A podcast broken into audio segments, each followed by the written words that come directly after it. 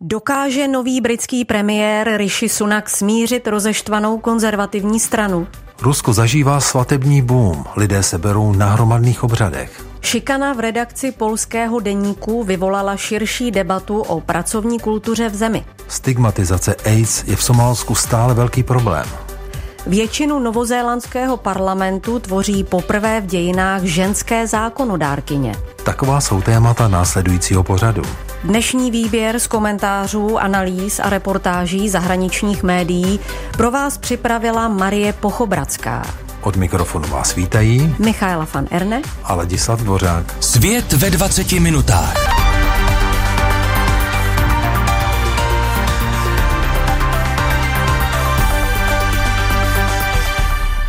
Vzestup Rishiho Sunaka na nejvyšší post v britské politice je pozoruhodný. Před pouhými sedmi týdny ho v souboji o post lídra konzervativní strany drtivě porazila Liz Trasová. Po její rezignaci se dočkal premiérského postu a stal se lídrem konzervativní strany. Otázku, jestli Sunak dokáže ukončit chaos panující v ostrovní politice, si v analýze klade politický komentátor stanice CNN Luke McGee. Muž, který dva a půl roku působil jako minister financí Borisa Johnsona, aby pak rezignoval a vládu tím definitivně položil, teď stojí před nezávidění hodným úkolem. Čeká se od něj, že pozvedne potácející se národ po katastrofálním působení trasové.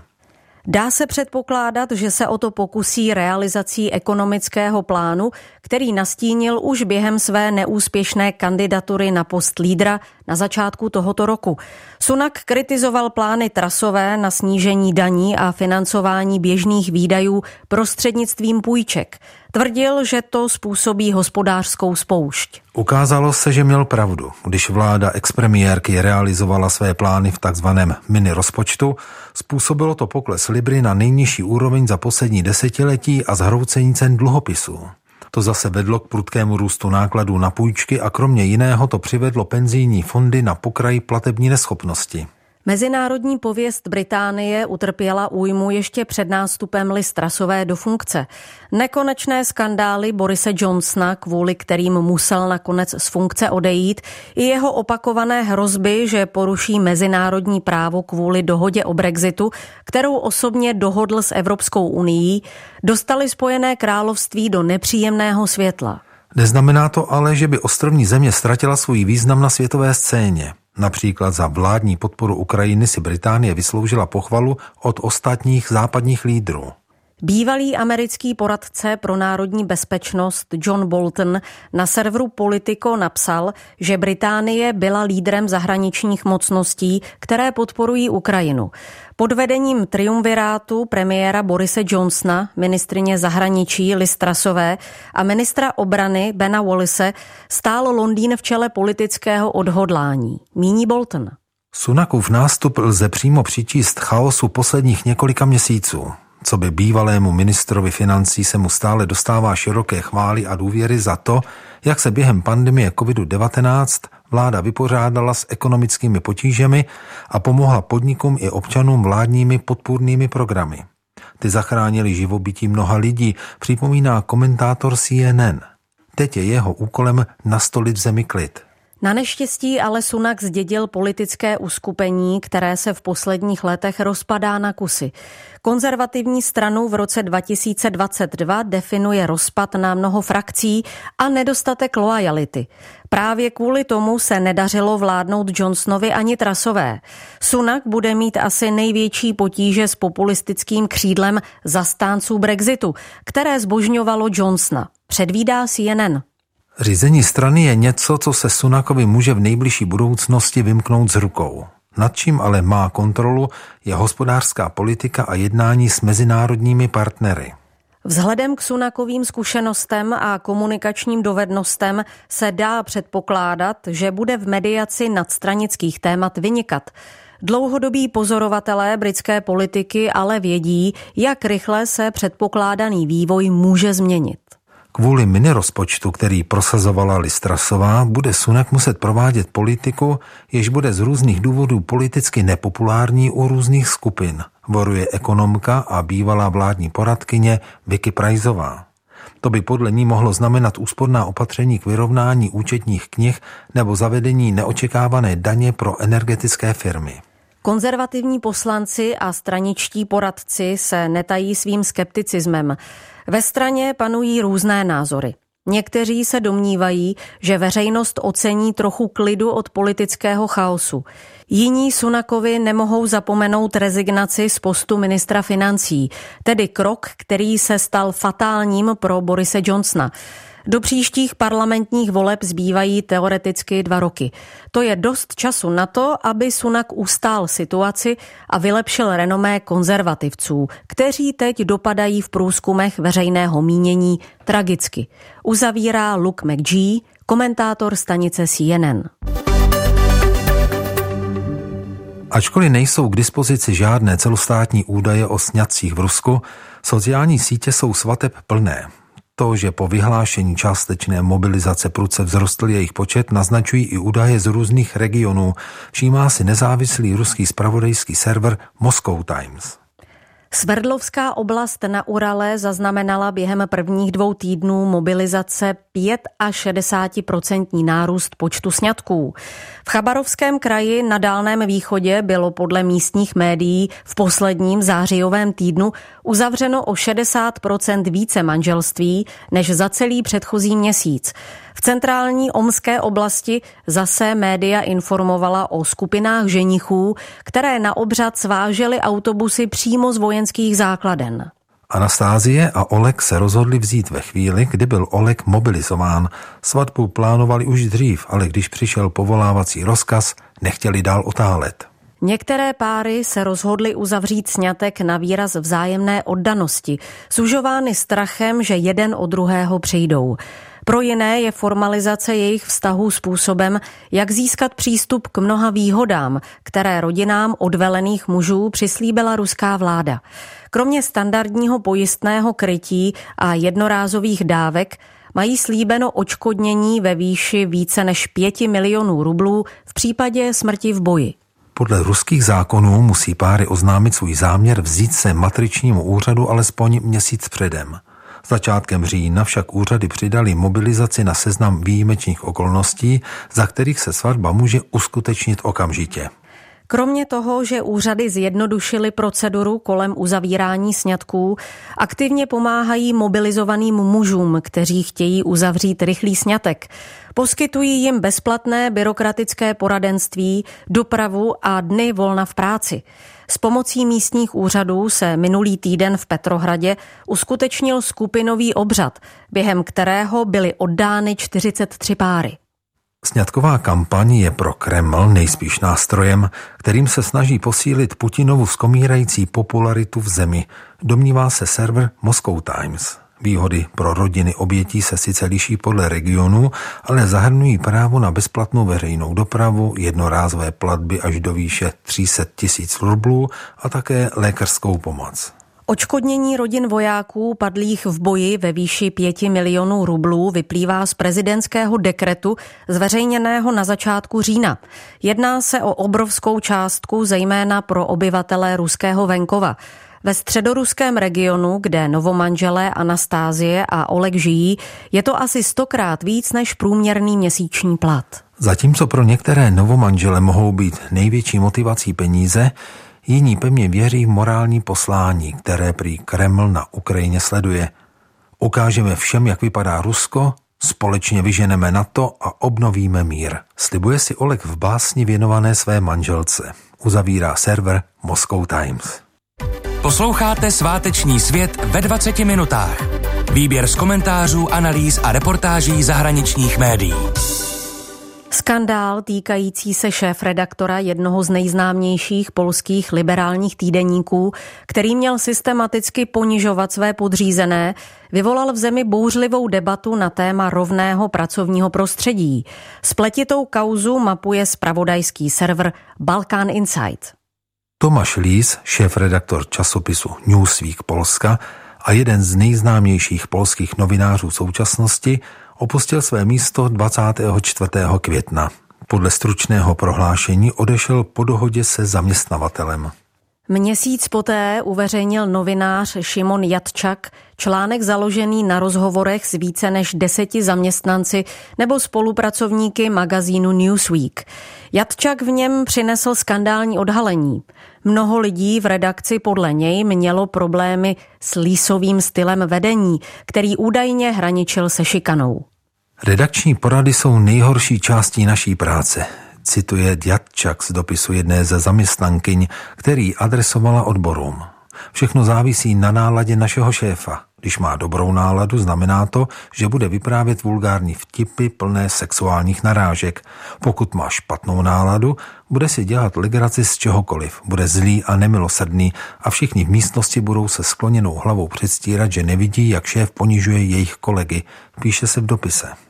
Přestože Jatčak nezveřejnil identitu autorky dopisu, novinářka Renata Kimová se k němu několik dní po zveřejnění článku sama přihlásila. O další podrobnosti se podělila v polovině října, když vystoupila na každoročním setkání aktivistek za práva žen. Příběh Kimové a současně snaha šéf redaktorovo chování omluvit, jak se snažila část jeho kolegů, ponechává velký prostor k zamýšlení nad tím, jak dalece se v Polsku mění pracovní kultura a jak velký odpor vůči takovým změnám stále existuje. Lís důrazně odmítl jakákoliv nařčení. Popřel, že by kohokoliv zesměšňoval, utlačoval, pronásledoval nebo zastrašoval. Vydavatelství magazínu Newsweek ujistilo, že má zavedeny interní mechanismy pro identifikaci nezákonného nebo neetického chování.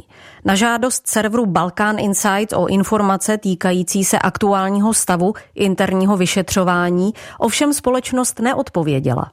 Po zveřejnění skandálního článku byl Lis okamžitě stažen ze známého rozhlasového pořadu, který uvádí jeho přítel a neméně známý novinář Jacek Zakovsky. Každý pátek dopoledne na rádiu TOK FM. Zakovsky podle serveru Balkan Insight požádal Agněšku Višnějevskou, šéf-redaktorku levicového portálu Kritika politična, aby Líse jako komentátora nahradila, dokud se celá situace neobjasní. Právě Višněvská začátkem měsíce neočekávaně zveřejnila na svém domovském portálu rozhovor s Lisem, který se poprvé obšírněji vyjádřil k obviněním, jež proti němu byla vznesena. Na začátku je popřel. Připustil ale, že mohl dělat vtipy, které by se daly považovat za sexistické nebo diskriminační a že jeho styl vedení byl staromodní. Bývalý šéf-redaktor uznal, že se možná choval způsobem, který by mohl být v kontextu dnešních kulturních norem považován za problematický, ale nezdálo se, že by byl připraven převzít odpovědnost za dopady svého chování na kolegy nebo uznat nějaký druh provinění.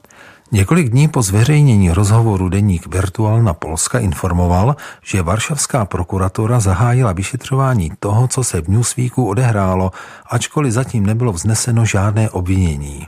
Podle mluvčího prokuratury vyšetřování začalo v polovině července. V současné době probíhá výslech svědků, kromě jiného kvůli oznámením, která prokuratura obdržela v souvislosti se sexuálním obtěžováním a zákerným a soustavným porušováním práv zaměstnanců, uzavírá server Balkan Insight. Mě a mých devět dětí vystěhovali už z deseti pronájmů. Stěžuje si žena, která žije v přístavním městě Kismayo na jihu Somálska. Run, nakažená virem HIV, je jednou z mnoha lidí, kteří se musí každý den potýkat se stigmatizací kvůli své nemoci. Pojednává o tom článek španělského denníku El País. Jakmile domácí zjistí, že jsem HIV pozitivní, vyhodí mě, popisuje žena. Nakazila se před dvěma lety od svého manžela, který na následky nemoci zemřel. Run přežívá díky užívání antiretrovirových léků, které dostává zdarma v místní nemocnici, je jednou z těch šťastnějších. Podle Světové zdravotnické organizace jsou léky zdarma dostupné pouze v 17 zdravotnických zařízeních v celé zemi. Vláda plánuje do konce roku otevřít dalších šest. V Somálsku jsou předsudky vůči onemocnění velmi silné. Některé nemocnice dokonce odmítají léčit HIV pozitivní pacienty. Zdrženlivé jsou i soukromé nemocnice a lékárny. Bojí se, že přijdou o jiné klienty. Některé mediální kanály odmítají vést osvětové kampaně o HIV a AIDS, protože nechtějí být s touto nemocí spojovány. Když Runina rodina zjistila, že je nemocná, vyhnala ji i její děti z domu. Stejně jako řada dalších HIV pozitivních lidí v Somálsku, i tato žena trpěla obrovskou diskriminací v práci. Peníze, kterými se snaží uživit svou početnou rodinu, si vydělává praním prádla. Každé ráno cestuje za prací do vzdálených vesnic. Denně si vydělá asi pět eur. Že je nemocná, musí v práci tajit, popisuje El Pais. Diskriminaci zažívají i runiny děti, přestože virus nemají. Čelí posměchu i urážkám a nikdo si s nimi nechce hrát. Jejich vzdělávání je kvůli častému stěhování silně narušeno. Některé ze starších dětí pravidelně chybí ve škole, protože se musí starat o své mladší sourozence, zatímco jejich matka schání práci. Podle organizace UNAIDS dostávala v roce 2021 antiretrovirotika polovina dospělých a dětí, o nichž bylo známo, že jsou nakaženi virem HIV. Stigmatizace osob žijících s HIV a AIDS je v Somálsku tak silná, že se o tom nakažení bojí mluvit. Je to také důvod, proč se řada z nich zdráhá vyhledat život zachraňující léčbu, upozorňuje El Pais. Část lidí, kteří léčbu využívají, si cestou do nemocnice pro léky raději zakrývá obličej. Ženy nosí závoj nebo nikáb, muži používají šátky. V nemocnici Benadir v Mogadišu sestry oslovují pacienty čísly, nikoliv jmény, aby chránili jejich totožnost. Když u sebe lidé objeví příznaky nemoci, často se nedají otestovat. Neochota Somálců zjistit, jestli skutečně trpí virem HIV, neznamená jen to, že lidem uniká léčba. Statistiky o míře nakažení jsou kvůli tomu velmi nepřesné. Podle odhadů UNAIDS žilo v roce 2021 v Somálsku bezmála 8 milionů nakažených. Od roku 2009 Somálsko vypracovalo čtyři strategické rámce pro boj s nemocí. Vláda ji chce v zemi úplně vymítit do roku 2030. Pro stát zdevastovaný více než 30 let trvajícím válečným konfliktem nebude dosažení tak ambiciozního cíle vůbec snadné, uzavírá španělský El País. Nový Zéland se tento týden zapsal do historie. Poprvé v dějinách tvoří většinu osazenstva v parlamentu ženy.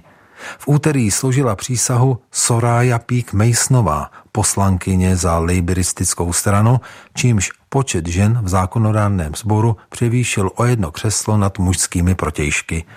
Genderovou vyvážeností v politice nejen na Novém Zélandu se zabývá americký deník Washington Post.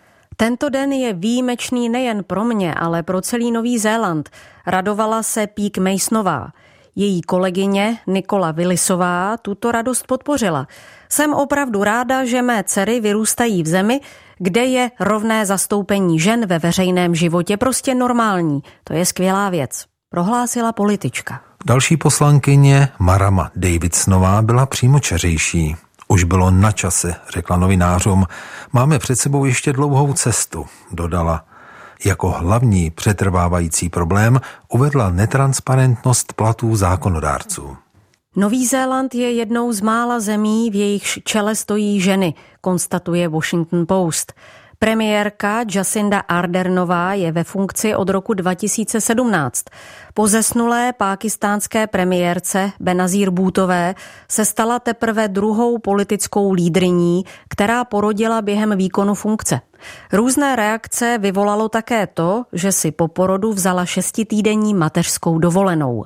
Podle Meziparlamentní unie, mezinárodní organizace združující národní parlamenty a podporující parlamentní diplomacii, tvoří ženy celosvětově jen něco málo přes čtvrtinu zákonodárců a pouze pět zemí sdílí úspěch Nového Zélandu, mezi nimi Rwanda, kde ženy drží víc než 60% poslaneckých křesel.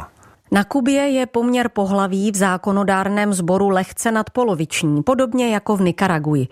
Stejným zastoupením mužů a žen v parlamentu se může pišnit Mexiko a Spojené arabské emiráty. Organizace OSN Women nicméně uvádí, že navzdory určitým úspěchům zůstávají ženy na celém světě ve velké míře nedostatečně zastoupeny v rozhodovacích funkcích. Pouze 21% ministerských postů zastávají ženy. Nejčastěji se starají o témata genderu, rodiny, dětí, seniorů, sociálních věcí a životního prostředí, konstatuje orgán OSN. Organizace odhaduje, že při současném tempu pokroku nebude genderové rovnosti v národních zákonodárných orgánech dosaženo dříve než v roce 2063. Mina Kauper-Koulsová z londýnské výzkumné skupiny Global Institute for Women's Leadership řekla deníku Washington Post, že politika je pro ženy špatně systémově nastavená. Politické systémy podle výzkumné pracovnice selhávají. Hlasování, která se táhnou dlouho do neci, nezohledňují pečovatelské povinnosti žen. Ustanovení o mateřské dovolené a ošetřování jsou nedostatečná. Pokulhává také řešení obtěžování, které je v politice neuměrně namířeno proti ženám. Tyto tlaky často odrazují ženy od vstupu do politiky nebo mohou přispět k jejich odchodu. Příkladem může být aféra finské premiérky Sany Marinové. Ta se nedávno stala terčem kritiky poté, co se na sociálních sítích objevila videa, na kterých se baví se svými přáteli na soukromé akci. Kritici označili její chování za neprofesionální a nezodpovědné vzhledem k finské ekonomické krizi. Celá kauza ale vyvolala také vlnu solidarity ze strany zákonodárkyň, včetně bývalé americké senátorky Hillary Clintonové. Mnohé političky zveřejnili vlastní fotografie, na kterých tančí, aby tak odsoudili v jejich očích nespravedlivé a sexistické postoje k Marinové. Nová italská premiérka Giorgia Meloniová se nedávno sama pasovala do role outsiderky a jmenovala řadu dalších italských žen, včetně političek, které otevřely cestu k prolomení genderové bariéry. O sociálních otázkách, které se týkají žen, se však skoro nezmínila. Jen naznačila, že individuální svobody, včetně práva na potrat, nebudou omezeny. Výzkumy ukazují, že větší zastoupení žen v parlamentech vede k politice, která je k ženám vstřícnější. Přítomnost žen v politice tak pozitivně ovlivňuje genderovou rovnováhu obecně. Nový Zéland se kromě jiného může pochlubit dlouhou historií volebního práva žen. V roce 1893 se stal první samozprávnou zemí na světě, která přiznala některým ženám volební právo v parlamentních volbách. Spojené státy a evropské země udělili něžnému pohlaví tato práva mnohem později, až po skončení první světové války. Uzavírá americký deník Washington Post. Svět ve 20 minutách. Dnešní vydání připravila Marie Pochobradská, za mixážním pultem byla Helena Málková. Plné znění pořadu najdete na internetových stránkách plus.rozhlas.cz. Příjemný poslech dalších pořadů Českého rozhlasu Plus přejí Michaela van Erne a Ladislav Dvořák.